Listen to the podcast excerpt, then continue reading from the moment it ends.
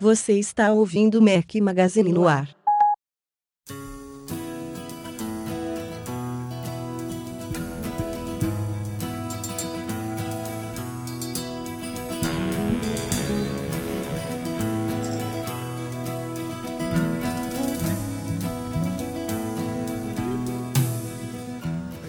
Fala galera do Mac Magazine, bem-vindos ao Mac Magazine no ar número 79. Hoje ao som de Dave Matthews Band, sugestão do Hugo Pinheiro. Valeu, Hugo! Estou aqui, como sempre, com meus dois companheiros inseparáveis, Breno Mazzi. Fala galerinha, tudo bom? E Eduardo Marques. Fala Rafa, fala Breno. Hoje, depois de bastante tempo, temos um convidado especialíssimo. É o Lucas Longo, fundador e diretor do Instituto de Artes Interativas, o IAI nosso mais recente parceiro aqui no podcast, vocês devem ter acompanhado aí nos últimos episódios. Fala, Lucas, tudo bom? Tudo jóia, gente. Grande Lucas. Prazer tê-lo aqui com a gente. Eu, inclusive, queria dedicar todo esse início aqui do podcast para a gente falar um pouquinho sobre o IAI. Tem muita gente que tem muitos ouvintes que eu sei que conhecem, que já até fizeram curso com vocês, já fizeram trabalho com vocês. Outros que conhecem só pela história da Casa Bola, que eu queria que você falasse também um pouquinho, que é muito legal. E para quem não conhece, eu acho que é uma boa oportunidade também de ouvir da sua boca o que é o IAI, o que, que vocês fazem. Eu sei que não é só um centro de treinamento, você também é uma produtora. Então, vamos começar pela Casa Bola, que é um, o que, que é a Casa Bola? Quem criou a Casa Bola? Onde que ela fica? então, a Casa Bola é um projeto que o meu pai fez, é, ele é um arquiteto, Eduardo Longo, e mais ou menos em 74, por aí, ele começou a construção dessa casa, que é uma casa realmente, literalmente, uma bola. e a ideia era desocupar o solo Uh, deixar o solo para as pessoas circularem por aí, fazer habitações em cima do solo e a inspiração foi uma árvore.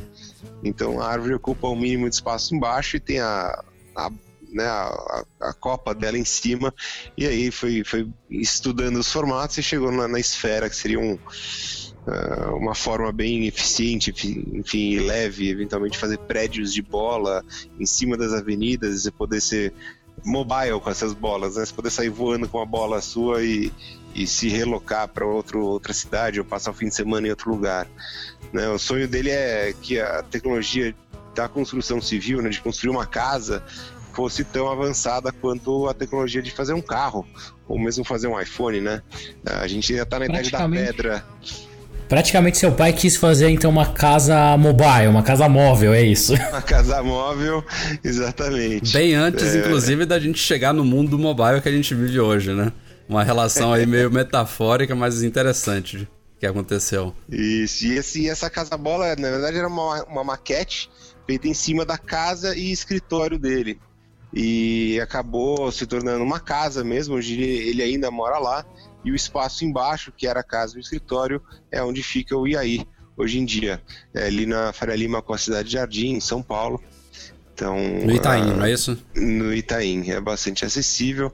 Embora o trânsito ultimamente tem piorado bastante as coisas, mas é São Paulo normal. Não tem para onde fugir. A localização é realmente excelente, de onde vocês estão. Mas vamos falar sobre o IAI. O que é o IAI, o que, que vocês fazem e principalmente, é, eu acho que é de interesse de muita gente que ouve a gente aqui no podcast, os cursos que vocês oferecem, né? Como é que funciona? Eu sei que vocês têm curso à distância também, que é uma coisa que deve interessar muita gente que não está em São Paulo. Então vamos falar um pouquinho sobre eles. Exato. Então, e aí foi, foi fundado em 2009. Eu tinha essa ideia de fazer um Instituto de Artes Interativas, de ensinar uh, todo tipo de tecnologia, uh, hardware e contexto nesse mundo de, de interatividade e juntando isso com a arte, né? E no começo, quando eu comecei, o que eu que eu sabia mais era a programação para iPhone e eu sempre considerei o mobile a arte mais interativa que tem, né? Então, uh, comecei com esse curso de iPhone e foi cresce crescendo para incluir curso de Android, uh, Windows Phone, uh, com cursos bem práticos para desenvolvedores. E surgiu, com essa febre dos aplicativos, uma, uma demanda de pessoas que nunca programaram de querer fazer um aplicativo. Uhum. Então a gente criou o curso de lógica de programação também, que vai desde o básico até, um, até se você está preparado para programar efetivamente para o iPhone. A gente usa umas técnicas, uh, inclusive um, um, programa desenvolvido pela MIT que é feito para criança aprender programação, mas que é muito útil para aprender os conceitos básicos para quem nunca viu programação na vida, né? É o Scratch. É um programinha bem visual, bem bacana para você introduzir esses conceitos de programação. Então, um curso de duas semanas, bem intensivo, todo dia, três horas. Então, se ah, o cara, cara, o cara não, nunca programou nada, se ele só fica no Facebook, no computador, mexe no Word, no Excel, ele tem como começar, dar um pontapé inicial através desse curso, é isso?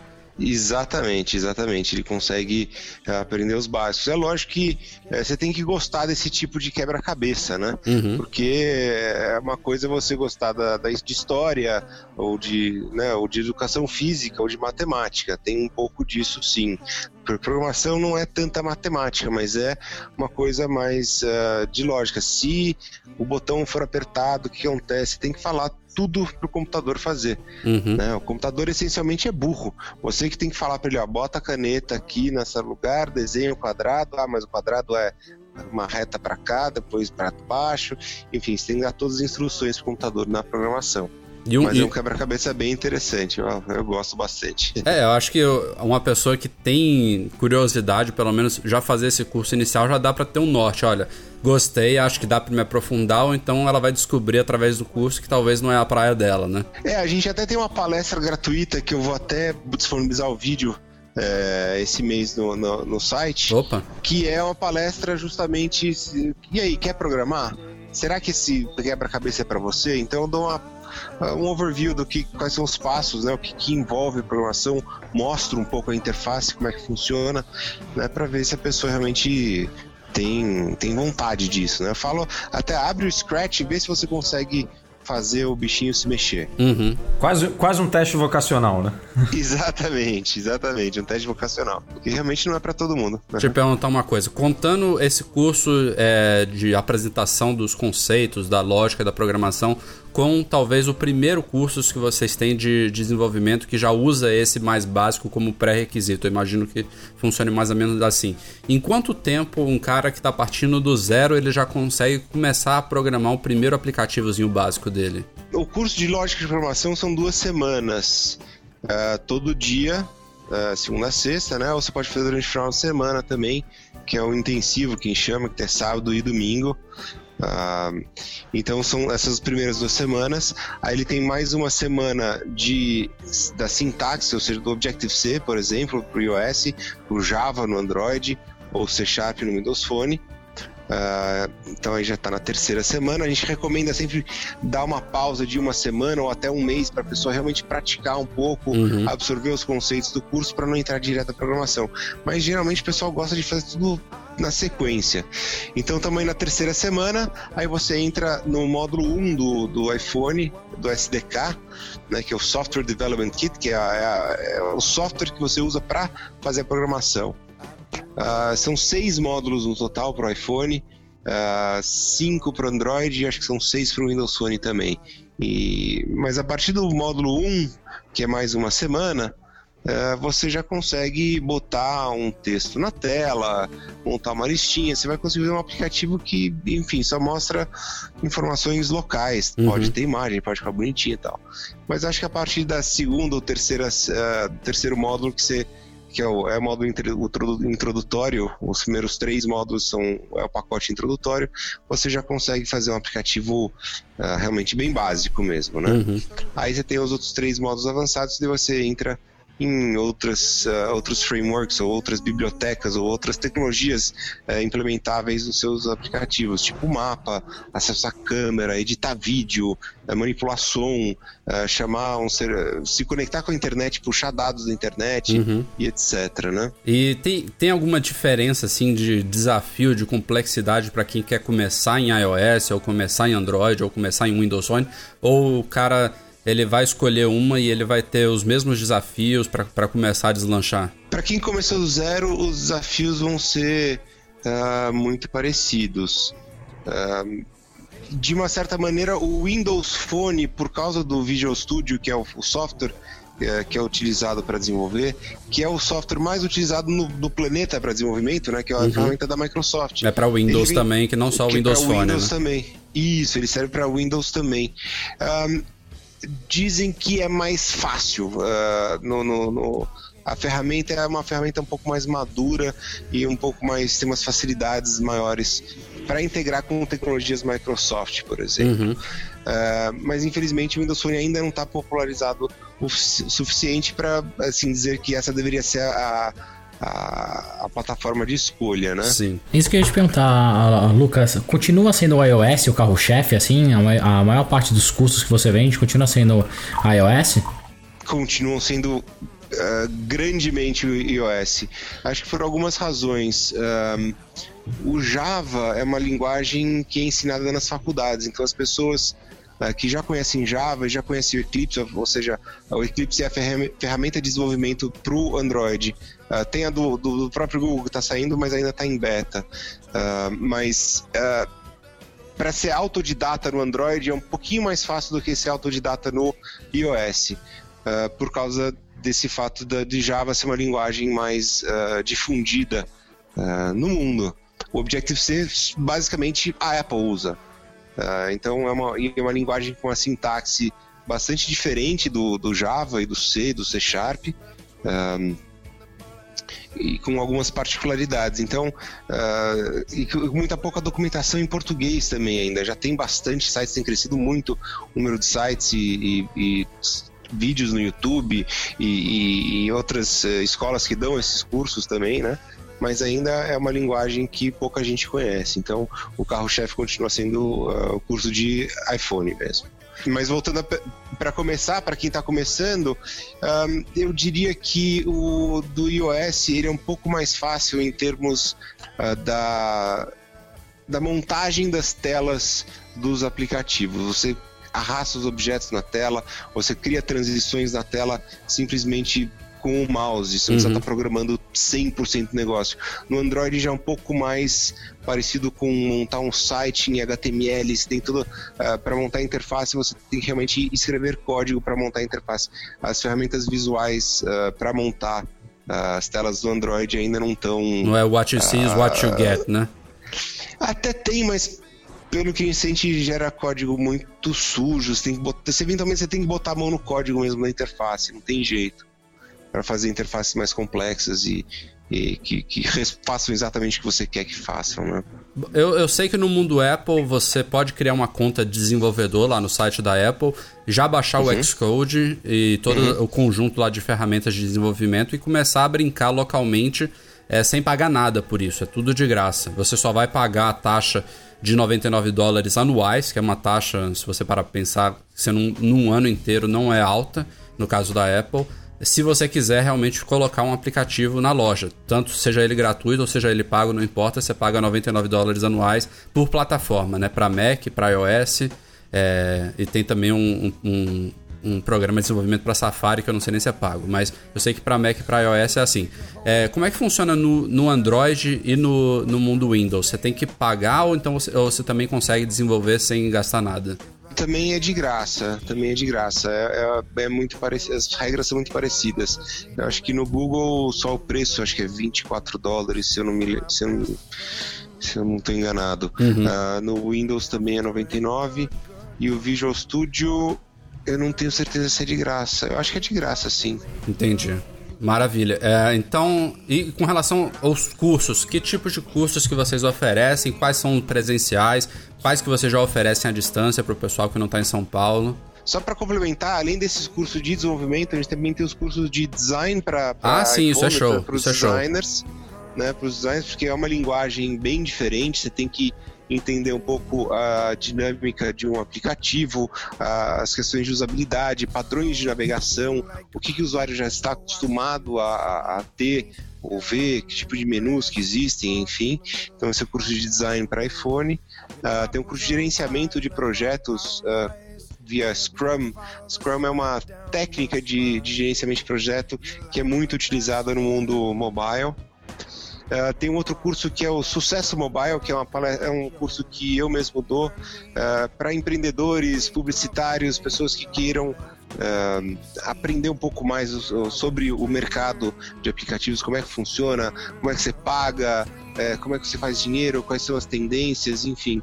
É um curso mais de, no estilo de workshop uh, de três dias uhum. uh, que a gente apresenta, eu apresento sobre o mercado, a gente faz muitas, muitos exercícios também para viabilidade de aplicativo, se a minha ideia é boa, se não, não é ideia boa, como é que eu faço dinheiro, como é que eu uh, viralizo esse aplicativo, como é que ele é divulgado, etc. Legal, legal. E esses cursos, uh, os cursos de desenvolvimento todos têm versão presencial e online.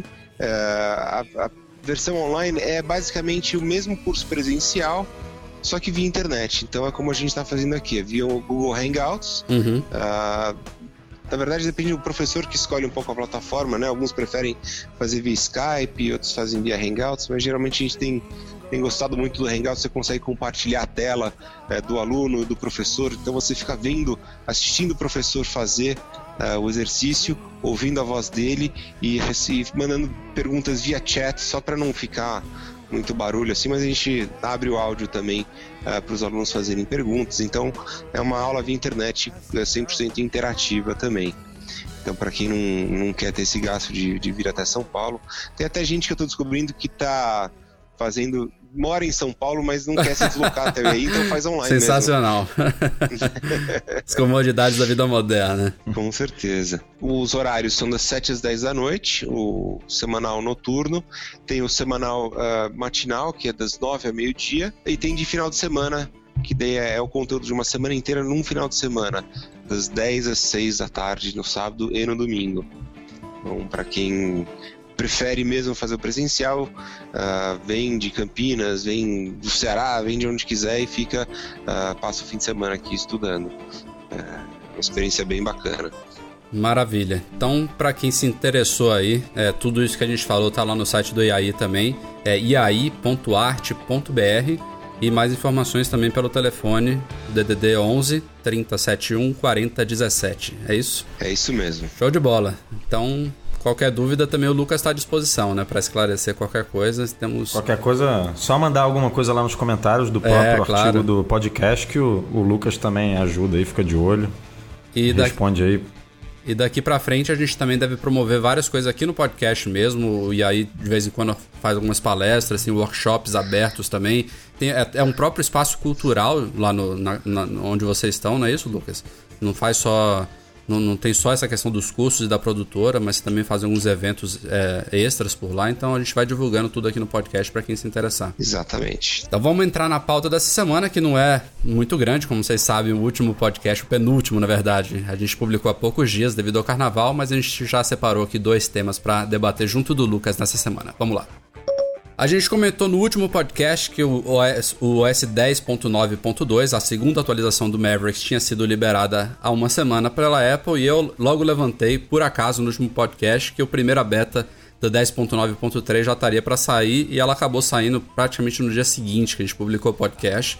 É, inicialmente as áreas de foco são só drivers gráficos e áudio, uma coisa bem genérica, mas já pintou uma informação interessante aí sobre esse update é que ele parece ter implementado suporte nativo para monitores externos com resolução 4K, uma coisa que antes não estava funcionando é, nativamente. É, isso eu digo resolução é, retina, né?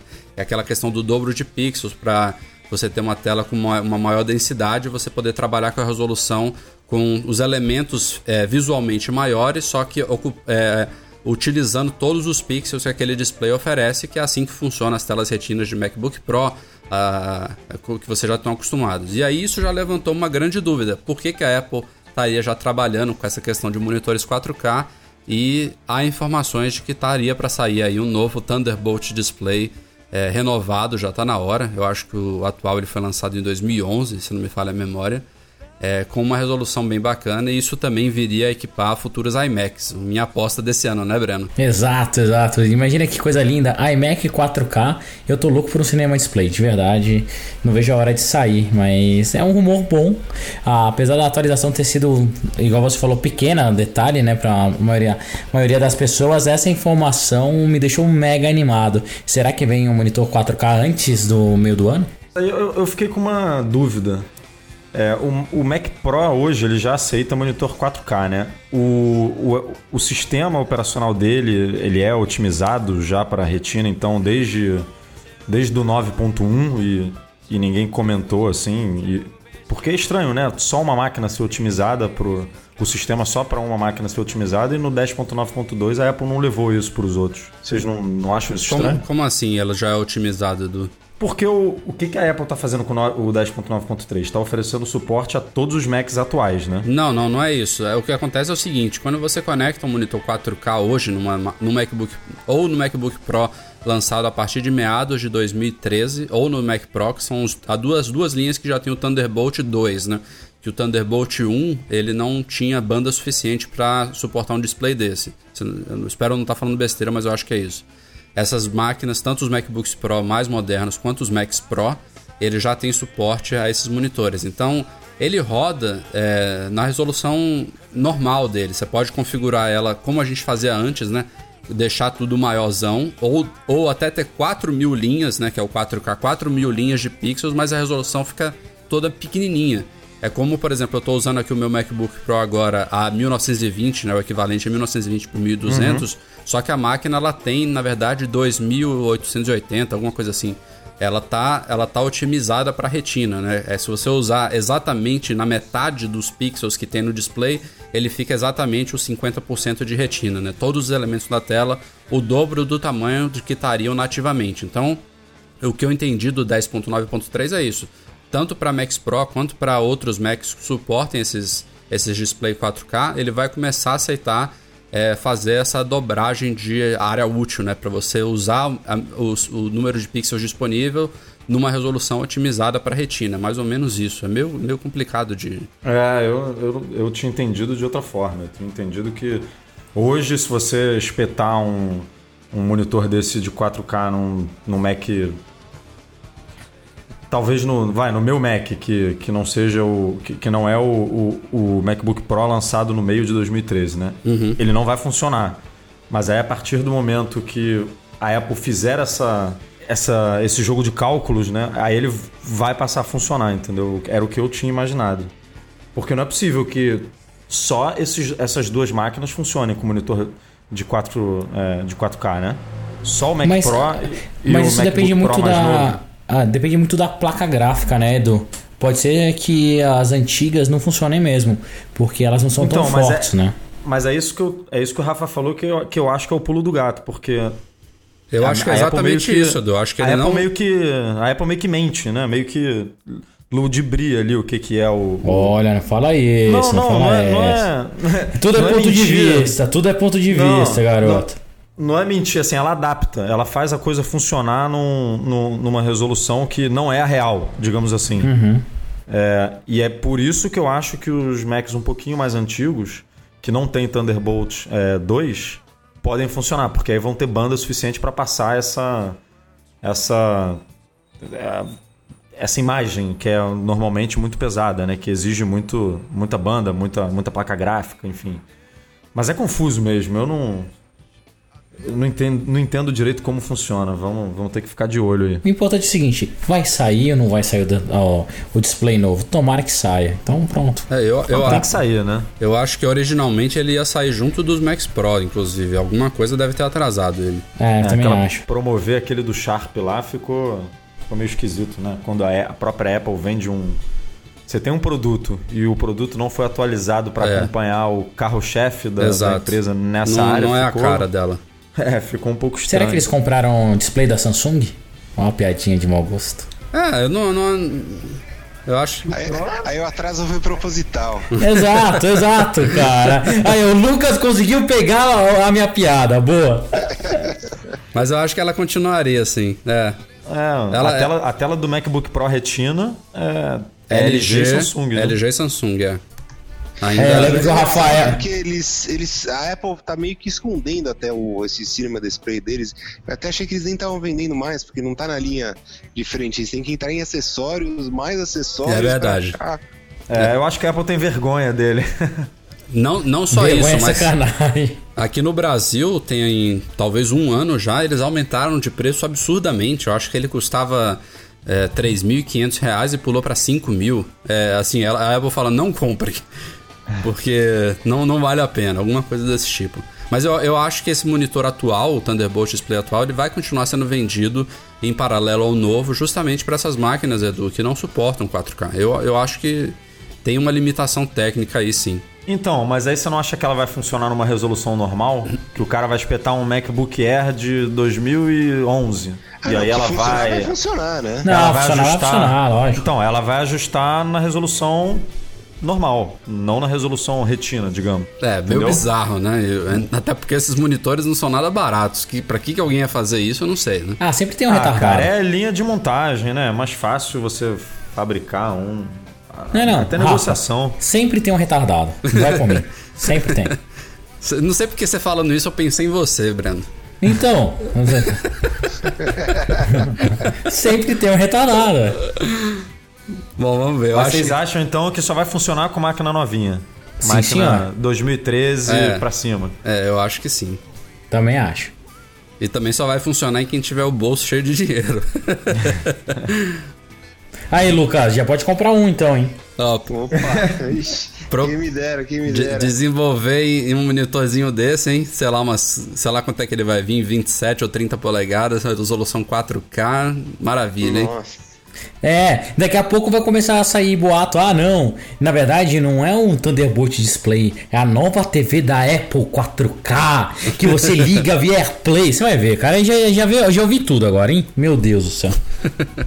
E me diz uma coisa, o 4K é o dobro do Retina, é isso? Não, não. O Retina, na verdade, é uma classificação que a Apple deu para telas que tem é, que tem uma distância. Eles fazem o cálculo pela distância normal de uso, né? Então, o retina de um iPhone não, não é o mesmo retina de um MacBook Pro. Então, ela faz tá. um cálculo tal que, numa distância normal de uso, o olho humano não consiga enxergar os pixels. Se eu pego aqui tá. minha holoclip, por exemplo, boto no iPhone e uso a macro para tirar uma foto do meu Mac, eu consigo ver claramente todos os pixels dele.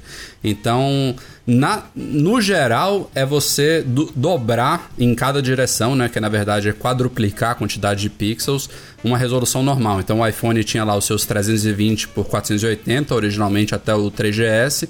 A Apple dobrou em cada um dos lados, ou seja, quadruplicou a quantidade de pixels e transformou em 640 por 960 na época, antes de pular para 4 polegadas.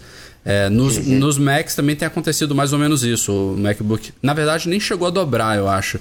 O MacBook, Não, o MacBook Pro, Pro eu acho que dobrou ele... nesse esquema da conta da Apple de. É, nesse esquema da conta. Ele tinha. Mas eu acho que. É, pra você ter. Ah, não, ele dobrou sim. Ele dobrou. Ele tinha 1440 por 900, 900. se não me engano, 800, 850, alguma coisa assim. E aí. É, a tela, ele pouco. tem 2.800, mas você não consegue rodar é, é o que eu estava explicando aqui com essa questão do 10.9.3. Você não roda, a não ser que você baixe um software, tem software para isso, de você colocar todos os pixels da tela, a interface para usar ela normal. E fica tudo minúsculo, né? Não é para usar dessa forma. Fica é, bem, bem ruim é, de usar. Eu diria que quase impossível de usar, né? Porque é, nessa, nessa resolução que a gente que usa. a gente usa, né? Já fica bem. A galera bem já reclama. Tem gente, que, é, tem gente que senta aqui no meu computador e fala: Cara, Exato. como é que você enxerga aqui os botões? Os... É, é. E Mas é impressionante seria... a diferença das telas, né? Muito. Eu tenho um, tenho um MacBook Air e o um MacBook uh, Pro. Nossa, né? água e as, as, fontes ficam claras, fica tudo impressionantemente. Olha, olha que... é, e olha que o Air é bom, né? O Air já é bom, ele não é uma tela. O Air já é muito bom, é. É. Ele já tem uma tela razoavelmente é, com, com mais, é, mais definição, né? mais pixels do que uma tela normal para um computador de 11 ou 13 polegadas. Ainda assim, quando você bota lado a lado. Ah, vai. Eu, eu não sei se ah. esse ano. Eu acho que, acho que pode ser que já esteja chegando esse ano. O Breno que tá doido para um, né, Breno? Mas. Pô, já, já passou da hora o MacBook Air é muito mais gostoso de usar, né? No colo, de levar, tá? é tão mais não, leve que o... Cara, olha só que loucura, né? Eu tinha um MacBook Air de 13. Daí peguei e falei, ah não, Retina Display, o legal pra cacete e tal. Comprei o Mac de 15. Daí comecei a usar, não adaptei, vendi. Voltei pro Air. Daí passou um tempo, falei, nossa, cara, não, preciso mesmo do, do Retina. Comprei o de 15 de novo. Voltei e não consegui. Daí vendi. Daí ah, eu comprei um, um, Retina de 13. Cara, comecei a usar, tô amando. Tá adorando. Só que eu olho o ar da minha esposa, pego, choro. Falo, ai, que vontade, cadê ele? Cadê ele? De volta. Cara, o dia que sair, juro por Deus, eu vou pegar um avião na hora e vou lá comprar. É, pra mim, é, é, é, assim, meu negócio, meu sonho de consumo é um E com retina, cara. É, é muito foda. É, daí seria o melhor produto da Apple, na minha opinião. É, vai chegar, vai chegar. Né? Eu, eu acho é. que como, como Tô esperando tem... isso há dois anos. É. Vai Co... chegar um iPad Air Dual Boot. Você pode dar o boot iOS ou dar o boot macOS, pô. A Microsoft já, endoida. Já pegando aí esse gancho de MacBook Air e MacBook Pro, vocês acham que essa divisão ainda vai permanecer por muito tempo?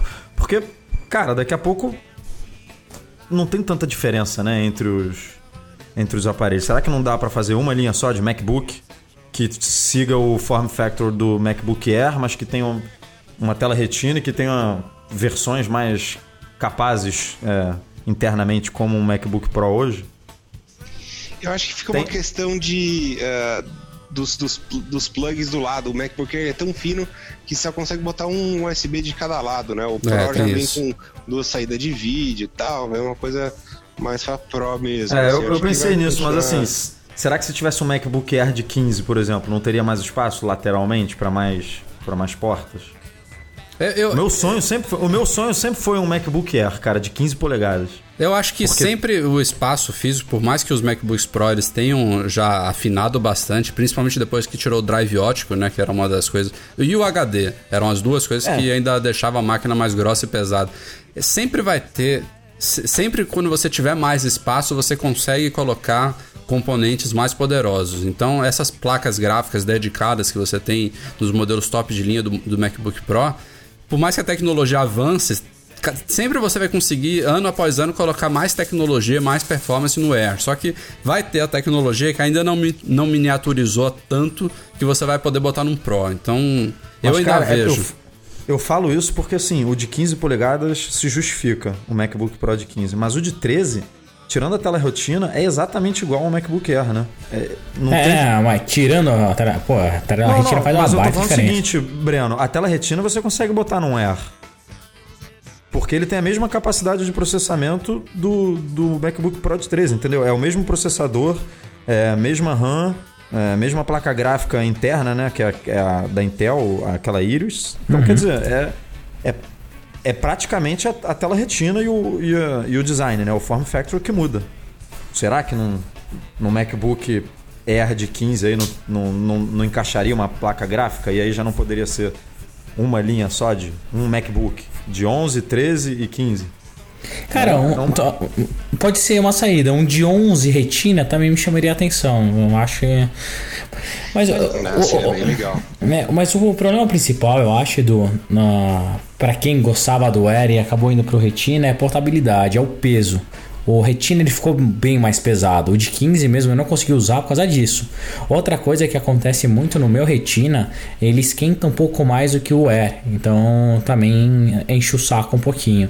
Mas vamos ver, eu só acho que tem que lançar alguma coisa diferente. O Air tá muito tempo estacionado. Ele precisa ter uma um novo design. Ah, você não vê com tela Retina, mas ele tem que ter um design um, um pouquinho mais acabado. Alguma coisa deve acontecer com ele nesse ano. Espero que na WWDC, que eu já vou estar tá lá, né? Então fico espero para comprar. O Air não, né, cara? A Apple tá meio paradona, né? Eu, Pô, a gente não. tava conversando outro dia, né, Rafa? É. O, não, foi quem que soltou aquele tweet lá? Que... Foi o Mark Gurman lá do 95 2004... 2004 teve... 2014. É, 2014 teve... Puta, tá 10 anos atrasado, hein, O que, que tá acontecendo, velho? Não, cara, foi o... Foi a, a o jogo do Flamengo Botafogo aí, bebemos umas cervejas, campeão, campeão da Taça Guanabara, aí tô meio o, o, Flamengo mais ganhou? Mais pra lá do que pra cá. Hã? Flamengo ganhou? Claro, né, cara? Que milagre, é o Flamengo e São Paulo ganhando no mesmo dia. Olha que milagre. É, é, é, isso, é, isso, é, óbvio, é pergunta besta essa sua. mas não teve nada, né, cara, esse ano ainda. É, esse ano ainda não, mas é, desde o último lançamento, que foi o Mac Pro, foi final de 2013, a gente tá aí. Não, não. Não, o Mac Num Pro foi, não. Mac Pro foi apresentado na WWDC, chegou no final. É, mas foi realmente. Não, não, lançamento, lançamento a gente É. não tem, já tem mais de oito meses, cara. Sete meses, né? Vai fazer Pô, sete meses, pô. e, e na teoria já tá tudo funcionando bonitinho, né? As equipes já estão definidas, não teve aquela confusão de troca de executivos que teve é, no, no final de 2012 ou começo de 2013. E tá na hora aí de novidades, novidades. É, É, mas se a gente for ver o ciclo de lançamento de produtos deles, tá meio que na hora mesmo, né? De 5 em 5 anos que fazem uma coisa grande, assim, né? O iPod, daí o iPhone, daí o Mac Pro até, né? Tem esse ciclo meio demorado que as pessoas ficam meio ah, acostumadas com, ah, não, cada ano o iPhone lança um modelo novo, mas geralmente são, né, incre- é, melhorias incrementais, né? Que eles vão fazendo de ano a ano. Mas realmente esse ano podia vir alguma coisa mais disruptiva aí um Apple TV diferente ou, ou lançar desenvolvimento de aplicativos para Apple TV, eu acho um pouco difícil porque é meio limitada a interface também, não consigo imaginar. Eles teriam que reinventar um pouco a interface da Apple TV para abrir para desenvolvedores, mas mas tá na hora de eles lançarem alguma coisa grande aí, né? É, eu, eu acho que o que você acabou de falar, Lucas, o Apple TV, estão prometendo há muito tempo. Esse ano deve vir na WWDC. É, um hardware novo de Apple TV também acredito que vem em breve. Talvez seja o primeiro lançamento do ano da Apple. Então vai vir um negócio mais parrudo, com capacidade de armazenamento um pouquinho melhor, ah, aplicativos que já passou da hora. a- a- realmente a, a Apple deixou. Ela primeiro vê né, se o mercado é interessante ou não, todo mundo fazendo, depois ela entra arregaçando. A Apple TV seria um produto para arregaçar o mercado de Smart TV, que até hoje oportunidade, ninguém. pro, oportunidade pro IAI, novo curso de desenvolvimento de aplicativos para Apple TV. Sempre, né? Mas eu li, eu li um artigo muito interessante que mencionava a Apple tentando fazer negócios com as provedoras de, ah, de TV, né? Então, por exemplo, eles fazeriam alguma negociação com a Sky ou com a Time Warner, etc., para associar de alguma maneira ah, o, seu, o seu serviço de cabo com o seu Apple TV. Esse parece que estava sendo o grande pulo que eles queriam fazer, onde eles canali, cana, você tem o teu serviço da NET, da Sky normal, mas você canalizaria esse sinal para dentro do Apple TV para oferecer uma experiência para o usuário Melhor. melhor. do que o. Que é mais ou menos o que o, a- a- o Google TV, é, o CarPlay, o Google TV fez. Então, assim, a, a Apple ela tá tentando isso. Eu acho que o grande problema é ainda matar a indústria dos decoders, tudo. Ou uma maneira inteligente de se fazer é mais ou menos o que o Xbox One fez agora. O cara pega, tira o cabo do HDMI da, a- do receptor, no lugar de ligar direto na TV, liga na Apple TV. A Apple TV tem outra saída e, e joga pra TV. Que eu acho bem impossível que isso aconteça. E daí ele vai ter grade de programação, ele vai poder fazer um recorder lá, ele vai trazer informações adicionais, ele vai poder ver é, conteúdo daquele capítulo que ele tá assistindo lá de uma série que ele vê. Se tiver no iTunes disponível as próximas, ele vai poder assistir. Acho que essa integração deve rolar, mas já demorou pra acontecer, né? É que ele demora não por uma questão tecnológica, né? Uma questão puramente de licenciamento de conteúdo, decisivo, mas acho que eles estão no caminho certo, porque pela primeira vez é um, é um modelo de negócio que o Apple TV não é um substituto ou uma coisa de que gera receita paralela ao provedor de cabo. É, o provedor, de, o provedor de, de televisão de conteúdo vai estar num ganha-ganha, ele vai estar ganhando também com as vendas feitas pelo Apple TV em cima da plataforma deles, né? Então pode ser um, pode ser bem interessante isso aí. Quem acompanha a história da App Store no Brasil deve, deve, deve se lembrar que há algum tempo atrás a gente nem tinha uma categoria de jogos por aqui. E o grande motivo disso, que a gente explicou já no site algumas vezes, tem a ver com classificação indicativa. É, o Edu fez um post aí nesse final de semana, é, que ele pode explicar melhor a coisa toda, pesquisou bastante aí. Mas o que, que E é que uma bagunça É. difícil de explicar, mas tudo bem. Explicou, mas ainda, tam, ainda temos muitas dúvidas a serem é, esclarecidas, né? O que acontece é que é, internacionalmente a classificação indicativa né, de, de, jogos e de aplicativos também, mas tende, a, tende a, a, afetar mais jogos, porque jogos têm violência, tem drogas, tem é, nudez, enfim, é, coisas que a gente não vê muito em aplicativos, até porque a Apple nem permite aplicativos assim na loja dela, independente de classificação. Então, o que acontece é que a classificação brasileira, imposta lá pelo Ministério da Justiça e pelo Departamento qual é, Edu? Departamento de Justiça, Classificação, Títulos e Qualificação. É DEJUS, né, a sigla. Nossa, tá mais pra Jesus. ela, ela, ela conflita, né? Então, por exemplo, a maioridade lá eles identificam como 17 anos ou mais, aqui no Brasil era 18. E essa simples discrepância já, já afetava toda a coisa. Você não poderia pegar uma classificação determinada internacionalmente e trazer o jogo para o Brasil e usar a mesma classificação. Então, inicialmente, a Apple é, preferiu não é, implementar uma categoria jogos no Brasil, tanto é que por muito tempo é, os brasileiros que tinham interesse de publicar jogos mandavam para a categoria entretenimento da loja como um paliativo. É, depois ela surgiu, mas ainda assim é, essa, ela não veio com todos os jogos. Jogos no estilo, por exemplo, de GTA, um clássico, é, não tem até hoje na loja. Né, você só consegue baixar com uma conta americana você não encontra na brasileira, entre muitos outros títulos que se adequam também nessa categoria. E agora, né, de alguns dias para cá, a gente foi alertado por alguns leitores que na Mac App Store, por enquanto só na Mac App Store, na loja de aplicativos para Mac, começou a pintar também uma classificação adaptada para o Brasil. Em alguns aplicativos ele está mostrando, em aplicativos e jogos, está mostrando tanto a classificação internacional quanto uma classificação realmente brasileira. É, e aí isso pode indicar que, é, na verdade, tem um, um, novo projeto, né? Do o IARC, como é, é o nome dele? É, é... IARC, é então, isso? O Brasil é IARC, é, exatamente. O Brasil, Estados Unidos, é, Estados Unidos e Canadá, né, que usam a mesma classificação, e alguns, pa alguns países da Europa é, já estão adotando esse padrão internacional, que é justamente fazer isso, resolver essas essas pequenas diferenças de idade que você comentou, que lá nos Estados Unidos, por exemplo, a maioridade é, é, é a maioridade para jogos, né? Não legalmente falando para dirigir, para beber, mas é, o, o, a última classificação para jogos é 17 anos e no caso da brasileira é 18. Então, por causa de um ano aí, a gente ficou alguns anos sem jogos na, na, na loja. É, e por conta desses probleminhas, desses detalhes, a ideia é que todo mundo é, Adi, adi, adi, aí, cacete. Opa! Acho que é a Adira faz, mesmo. Adira. É, entrem para esse padrão internacional IARC. E aí fica todo mundo sobre um mesmo guarda-chuva e aí facilita o trabalho para a Apple, né, para o Google, para a Microsoft, porque aí todo mundo fica numa classificação só. E essa classificação ela é muito simples também para o desenvolvedor, porque ela não precisa passar pelo crivo do Ministério da Justiça, por exemplo. Hoje, é, isso ainda está um pouco confuso, porque tem essa discussão de que se a, a, loja da Apple ela, ela vende aplicativos no Brasil, mas na verdade ela não está localizada no Brasil, né? Ela é uma loja offshore, que a gente chama. É, então, não necessariamente é, precisa passar pela avaliação do Ministério da Justiça. E até isso foi um dos das brechas da lei, digamos assim, que tanto Apple, Google, Nintendo, muita gente oferece é, jogos e aplicativos só com a classificação americana.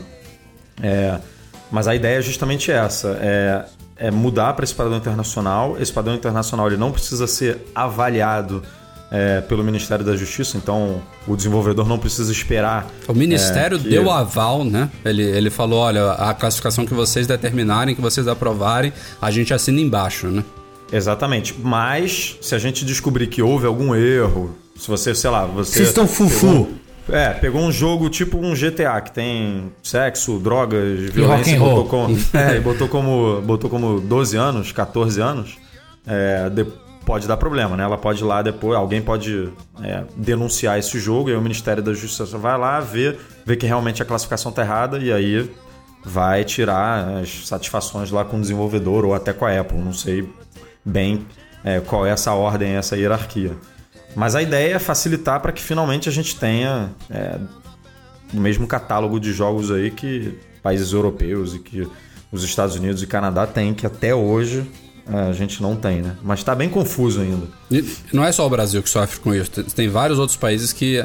Eu acho que tem país até hoje que não tem categoria jogos, se não me falha a memória. Cara, mas, assim, é bem possível, mas o Brasil sempre é o mais chato, né, cara? Impressionante. Tudo aqui, né, Breno, envolve muita burocracia, muito, muita discussão e, e é tudo meio engessado, né? Meio lento. Só porque é, o gordinho e... entrou metralhando o pessoal lá no, no shopping, cara. É, assim, acho que o Brasil ele já passou da hora de ceder em alguns pontos e se atualizar, né? Essa lei de jogos mesmo, a, a classificação de jogos, ela é bem complicada. Não só pra loja da Apple, mas para qualquer tipo de jogo. Você vai fazer um lançamento, cara, você tem que rebolar para conseguir fazer essa aprovação.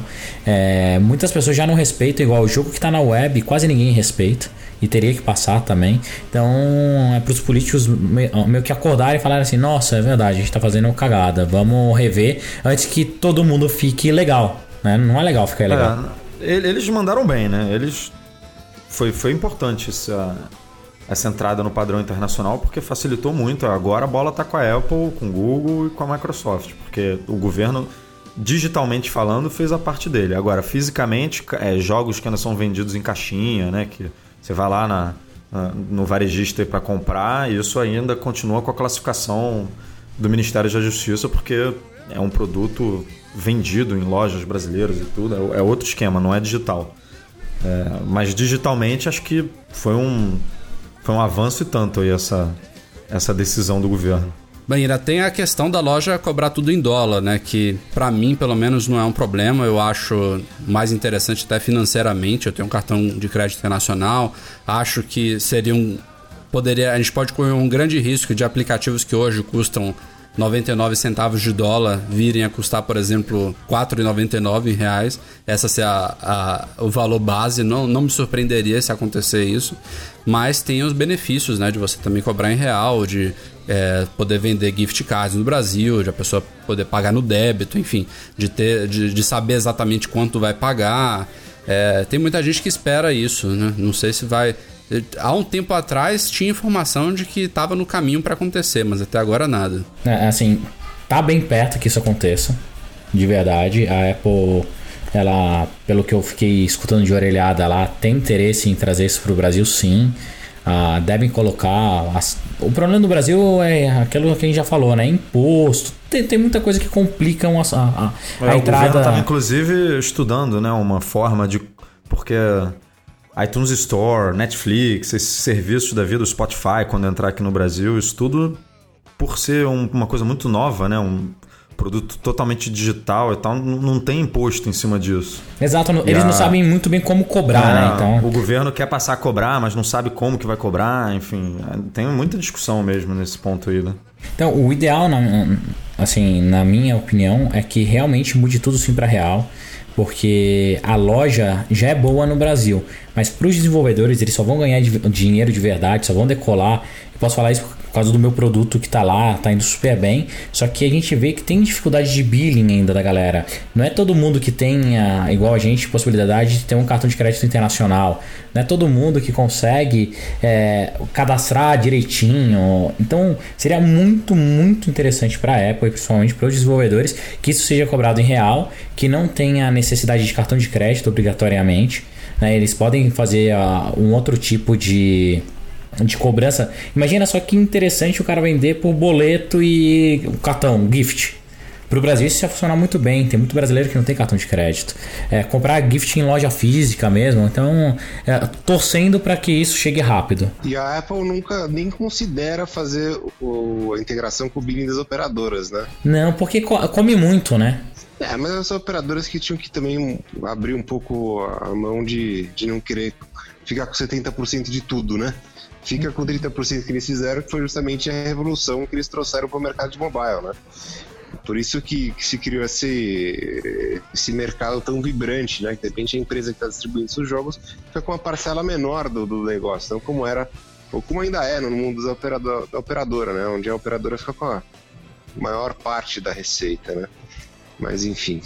É, parece que o Firefox OS, que é um, que é um novo sistema operacional que está saindo aí, está tentando fazer justamente isso, né? Ser o diferencial uh, do Firefox OS ter, ter, aplicativos cobrados na no na, na conta do, do celular.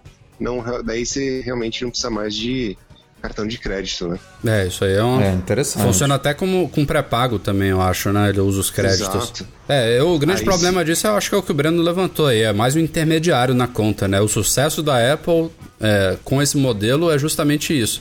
É o 70-30. Posso fazer uma propaganda então aqui, Rafa? Assim, a solução, quem quiser cobrar desse jeito, através de operadora, procura aí, Google aí, Mobile Payment, sistema de pagamento da Mobile. A gente conectado com todas as operadoras, isso já tem no Play Kids e funciona legal. Desculpa, deu a deixa. Deu a deixa, cara. Só entrar lá, fazer o cadastro e você consegue cobrar em todas as operadoras. É, só tem uma aí de rádio que não tá funcionando aqui, não Mas tá integrada, é o- mas o resto tudo. É o desenvolvedor que tá abrindo mão, né? De uma, de uma parcela. não é Isso, exato, a exato. Apple, a Apple fica com uns 30% dela. Não, não. É, e a Apple. Assim, ah, e- se você colocar esse sistema de pagamento, você não precisa mais repassar para a loja, né? Porque você não está cobrando por ela. Você cobra por um sistema externo. E a Apple permite isso? Permite, desde que você tenha as duas opções de venda. Então você tem que ter a, a opção de venda dela do In-app. na purchase. E daí, se você se o cara não quiser in-app, ele tem outras formas de pagamento. Daí você pode colocar cartão de crédito, pode colocar. E nesse sistema mesmo já tá tudo integrado. Tá? Cara, fiz uma puta propaganda, desculpa. é, dá, dá pra colocar cartão de crédito, é, carrier billing, carrier billing não só nacional, tá? Então a gente já tá conectado em toda a América Latina e Europa. É uma forma bem legal de você cobrar seus aplicativos. Poxa, isso aí é, é, aí é um serviço público, cara. Se for pensar, não é nem propaganda. Não, depois É, o a Breno Apple- transfere 0,1% pra gente. Mas é difícil mesmo a Apple mudar isso, porque os caras se vangloriam lá, né, de ser o, o serviço com o maior número de cartões de crédito, de crédito registrados e tudo. Isso é um ponto com certeza a favor para eles. Isso, né? isso é um valuation muito forte pra empresa, né? É, os caras assim, meu irmão, eu tenho não sei quantos milhões de clientes aqui que podem comprar o seu produto a um clique, né? A um. com, com cartão ali pronto para ser debitado. Então é Mas complicado. o ó. fato deles permitirem um segundo método de pagamento, isso é novidade ou não? Não, na verdade, assim, ela sempre. ah, Se você ler lá os guidelines, Isso ela nunca proibiu. Ela nunca proibiu. Daí algumas empresas começaram a levar o e-commerce pra dentro da loja. E daí começou a. Isso foi na a- época é- da banca, não foi, Bruno? Exato, exato. Daí começou gente a, a reclamar, pô, como você quer que eu entre, mas vocês me modem 30%? Assim não dá, a gente já tem um sistema integrado. ah, E nessa discussão, daí a Apple abriu, mudou-se a regra do jogo e falou assim: pode, desde que tenha o in-app purchase como forma de pagamento. E, e outra coisa também, é isso também. Então você pega lá fluxo básico, né? Pega, oferece o in-app, o cara recusou o in-app, você entra com o carrier billing. É a mesma coisa disso, tanto na, na Application Store quanto no Google Play. No Google Play, se você for só com carrier billing, eles recusam o aplicativo também. Eles removem, né? Eles não recusam. Ah, recusam, eles removem o aplicativo. Então, assim, um bom, um bom exemplo é entrem, baixem o Play Kids. A gente não tem, a gente não tem co- cobrança mista na Apple, porque no meu caso, o billing da Apple funciona muito bem. Assim, os números são absurdamente bons. Então não compensaria eu colocar o carrier billing, até mesmo porque a cobrança da operadora a margem é um pouco maior do que da Apple. Então, para mim, a vantagem usar da Apple. Já no Google, como pouquíssimas pessoas têm lá o Google Wallet cadastrado, com cartão válido, na carrier billing é sensacional. Interessante. Acabou o jabá, Breno? acabou, acabou já. Você Mobile Payment, entra lá, mobile.com e pronto, acabou já.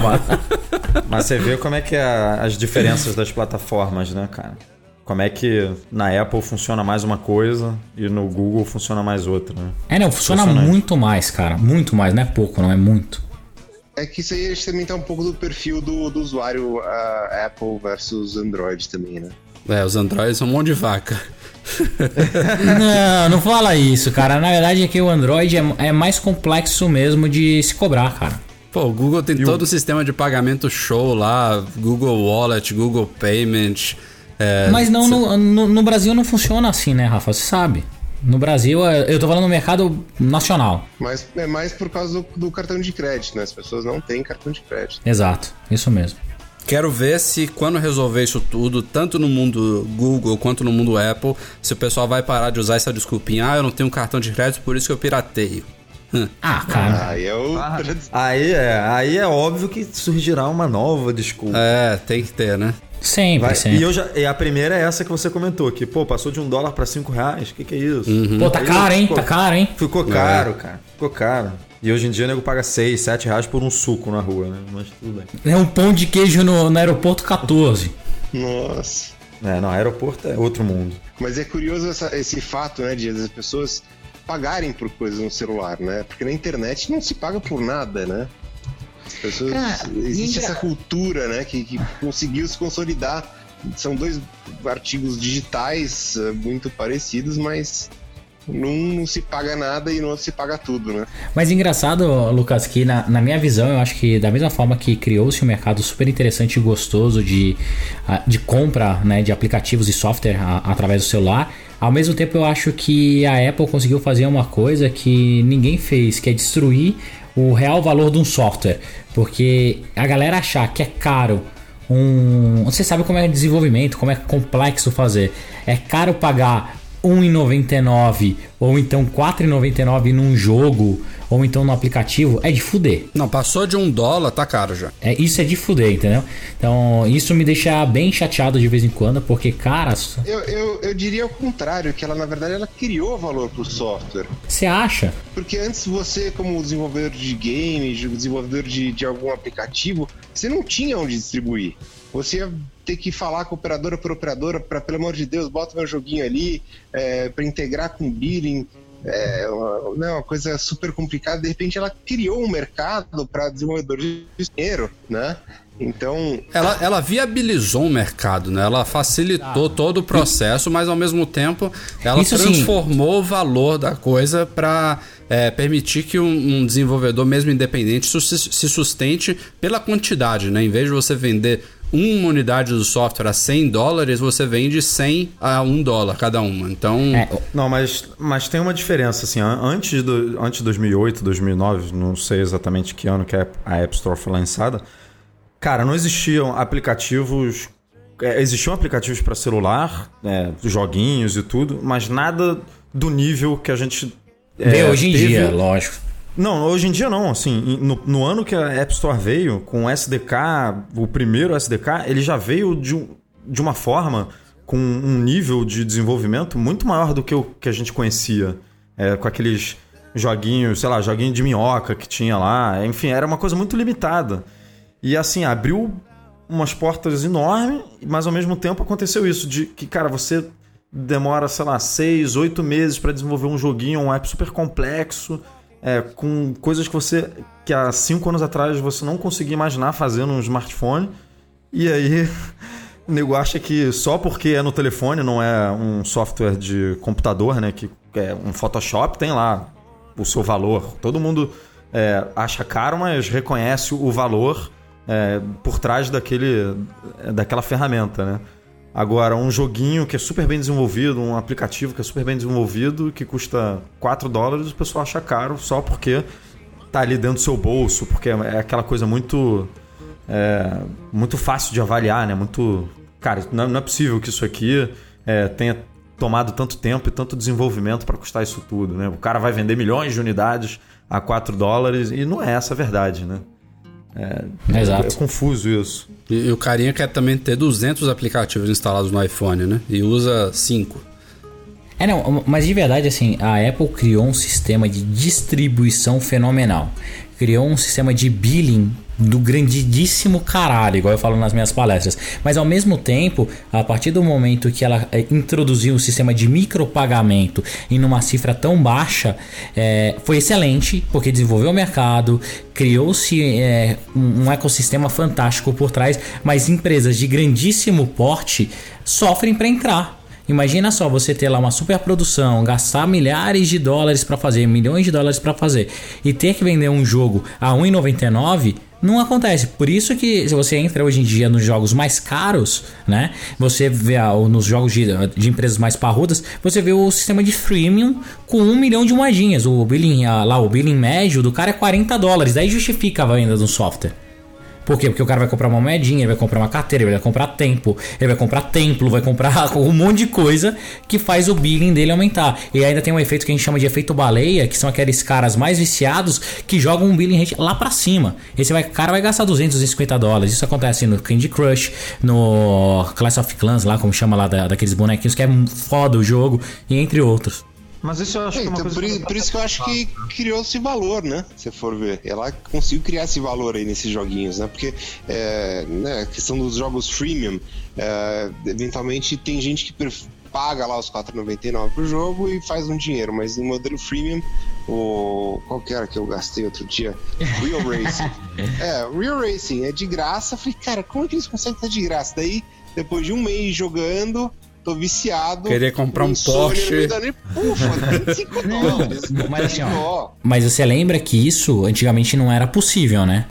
E a Apple só adicionou o in-app purchase depois dos desenvolvedores, principalmente dos de maior porte, quebrarem o pau, falando que não iam mais para lá, que eles iam sair, porque uma venda de face estava complicada, que precisava ter uma outra mecânica de venda mais agressiva para que eles conseguissem aumentar o valor. Que o in-app purchase foi criado para quê? Para aumentar o número de transações por app, que antigamente você só tinha a transação de face, ou era frio ou era pago. E o cara se fudia. E o, o próximo, se fudia, entendeu? O próximo passo, que eu acho que a gente deve chegar um dia, é upgrades pagos, que vai gerar mais Sim. valor ainda. Já tá Outro, na hora também. Outro sistema que agora tá caindo em moda, que é até faço bastante palestra, que é o que eu tenho no, no meu app, é o modelo de assinatura. É uma forma de você conseguir sim se manter através do software. Não tem só mais uma venda de cara. De cara cobrar uma mensalidade, uma assinaturazinha, ah, 90% das pessoas reclamam. Reclamam, mas tem 10% que veem o valor do produto e não ligam de pagar. E o churn é abaixo. Então, assim, quer monetizar na Apple? Pense bem, não, não vai jogar lá seu preço de face, porque só isso não resolve de vez em quando. Dá só um podcast disso, hein, se um dia a gente quiser fazer. Ah, eu acho que o freemium, o freemium e a assinatura são os dois modelos que, que realmente vão monetizar muito para os desenvolvedores. Especialmente a assinatura, onde você tem um, um uma adesão, na verdade, uma taxa de desistência muito baixa, né? Uh, eu lembro um amigo meu que estava me comentando, ele vende assinatura de antivírus, não, não, vou falar nomes aqui, mas ele falou que basicamente só 20% das pessoas baixam antivírus e usam ele. E mais 100% dos 100% pagantes, só 20% estão realmente usando. É impressionante, né? Então esse modelo de assinatura, é, assim, em termos para o desenvolvedor é, é, muito bom também. E para o usuário final também às vezes, sabe, tá lá. Eu tinha um serviço que chamava ah, como é que é Cloud Magic, que era também era uma assinatura por ano até. Eu paguei também, porque pô, por ano vou usar, era um serviço de serviço que você fazer uma busca, ele já buscava em seus Gmail, seu Google Drive, seu Dropbox e tudo junto. Uh, e se nem pensei em, parar de pagar. Aí eles acabaram mudando para fazer uma busca só de e-mail e cancelaram o serviço. Mas enfim, é outra história. Mas esse negócio de assinatura realmente tem, o desenvolvedor tem que ficar bem atento. Bom, o podcast acabou ficando mais longo do que devia, mas a gente ainda tem é, leitura de e-mails aqui para finalizar. Separamos três nessa semana que chegaram de quarta-feira para cá. O primeiro vem do Eduardo Mucilo, ele que fala que instalou aqui, uma, ele instalou o Maverick sobre o Lion e tem notado que alguns softwares, especialmente o Skype e o Firefox, ele citou aqui no e-mail, têm ficado mais lentos com o tempo. Ele pergunta para a gente se é interessante fazer uma instalação limpa do zero se a gente costuma fazer isso, ou seja, se, se faz grande diferença num sistema como o dele. Breno, você tem. Cara, eu.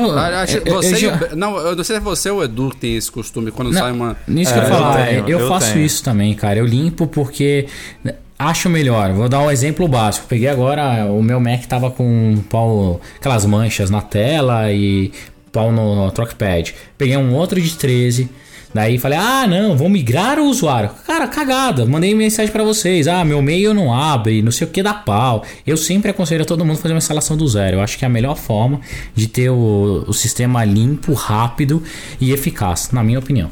Eu acho também, concordo assim, sempre que a Apple lança uma nova versão do sistema, nova que eu digo, né, não, é, não são atualizações de manutenção, mas novas versões mesmo, Lion, Mountain Lion, Mavericks, eu aproveito para é, fazer uma mesmo agora limpa. que ela tá, tá passando por essa, esse modelo de atualização anual, você vai fazer isso todo ano, Edu? Que Cara, antes era possivelmente, 3 em Rafa, 3, porque, né? 4 não, em e sabe 4. por quê? Eu, eu ainda aproveito, eu, eu, eu decido que é o meu momento de revisar os meus documentos, é, o que, que eu preciso, o que, que eu não preciso mais. Eu faço uma faxina no meu Mac. Uhum. É, porque hoje em dia é muito fácil a gente pega um computador de 700, é, 700 GB, né, 1 tera e, meu irmão, se você não, se você der mole, você já encheu. É, então, é um momento que eu aproveito para ver o que, que vale, o que, que não vale, o que, que eu não preciso, o que, que pode ficar no HD externo, o que, que tem que ficar dentro da minha máquina. E aí aproveito e faço essa. Quais aplicativos eu não uso mais, que eu posso é, desinstalar. é, e, e aí faço a faxina e instalo de novo e sempre, pô, roda lindo, desempenho perfeito. Eu acho que vale a pena. É, acho que eu, eu, eu faço também uma, uma limpeza, mas uma coisa que me, me surgiu à mente aí é que ah, de não guardar lixo. Eu tenho botado tudo no- numa conta de Dropbox ali para realmente me policiar e limitar os- o número de documentos que eu tenho e até para ter uma independência total de HD externo, né? Sei que às vezes não é possível, mas eu tenho algumas contas aí de SkyDrive, de Google, Google Drive, Dropbox, acabou conseguindo espaço na nuvem de graça para praticamente todos os meus arquivos. É, hoje Ah, tá bem legal essas ofertas mesmo. É, música tá no iTunes Match. Ou você pode botar no Google Music lá. Já não precisa ter mais música no teu HD. Os arquivos também, tudo no Google Drive, né? Word, Excel, essas coisas. Fotos, bota um Picasso, eu tenho um- uma conta lá paga que tem 80 gigas por, lá, acho que é 25 dólares por ano. Acho que agora aumentou um pouco, mas ah, eu já nem tenho mais HD externo, tá tudo na nuvem. Uma coisa que eu tenho sugerido bastante para as pessoas também fazerem. É, bem interessante mesmo. Vamos lá, a segunda pergunta vem do Leandro Freitas. Ele falou que a Apple TV dele teve problemas com Wi-Fi. Ele lembrou aqui que teve aquela, aquele recall que a Apple fez, não sei se já faz uns dois anos, alguma coisa assim. Eu mesmo troquei a minha na época que estava dentro dos cereais lá afetados. E a dele também tá. E ele disse que ele foi orientado a levar o produto numa autorizada para avaliação. É, mesmo estando fora da garantia, sem nota fiscal, que ele disse que ganhou de presente. E aí ele pergunta aqui se ele poderia levar na Apple Store do Village Mall ou se tem que levar numa autorizada. Ou seja, se a, se a loja lá do Rio ela também presta suporte para esses, esses produtos e trocas. Mas eu vou começar a responder aqui pro Leandro. É, sim, a Apple, as Apple Stores elas são como se fossem também é, é, assistência técnicas autorizadas, só que é da fonte, né, da Apple. Tem lá o Genius Bar, você marca um, um atendimento, leva o produto, eles avaliam e possivelmente vão trocar na hora. Já te dão. Essa é um- inclusive uma das vantagens da Apple é que, é, a menos que ela realmente não tenha estoque, você já sai com o produto na hora na mão. No caso da minha Apple TV, a assistência técnica autorizada que eu levei aqui em Salvador, eu tive que esperar duas semanas para chegar uma substituta e ir lá buscar. Então, é, tanto faz se levar numa autorizada ou na Apple, mas pode ser que na Apple você seja atendido até mais rápido. Vai vai na Apple, vale a pena a experiência do Genius Bar. É, É, mas o Genius tá com um probleminha lá, vocês viram? No... Eu não consigo marcar Genius, a não ser de Mac.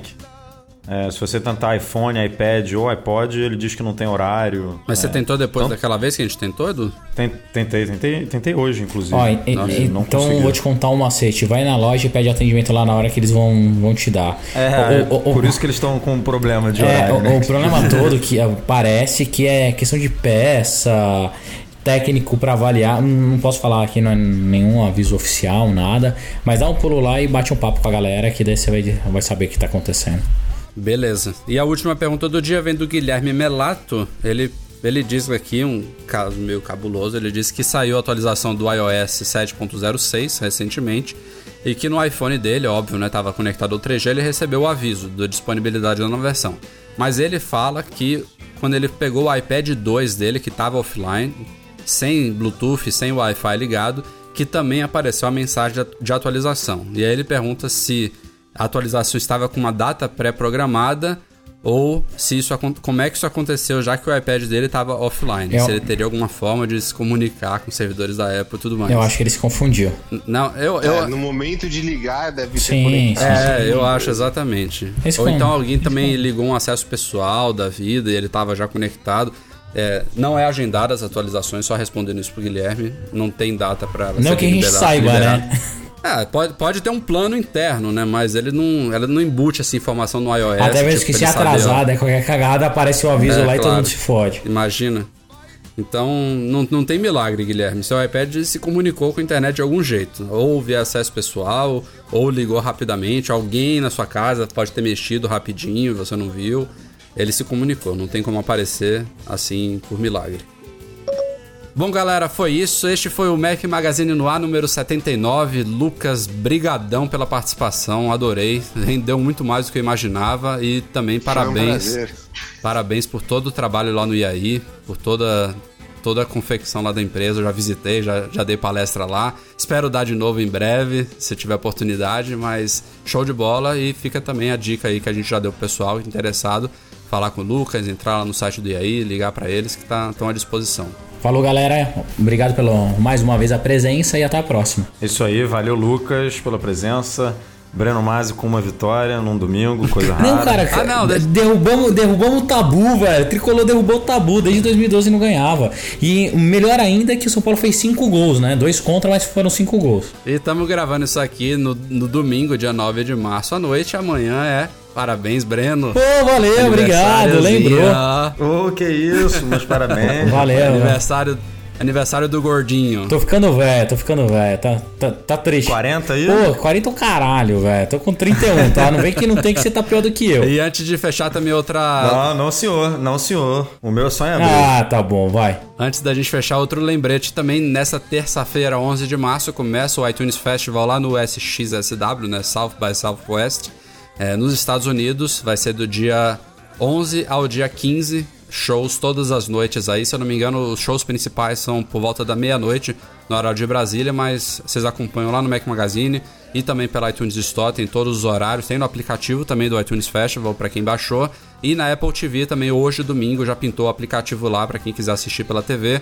É, vai ter alguns shows bem bacanas aí nessa semana. Valeu, galera. Obrigado a todo mundo pela audiência e até semana que vem. Tchau, tchau.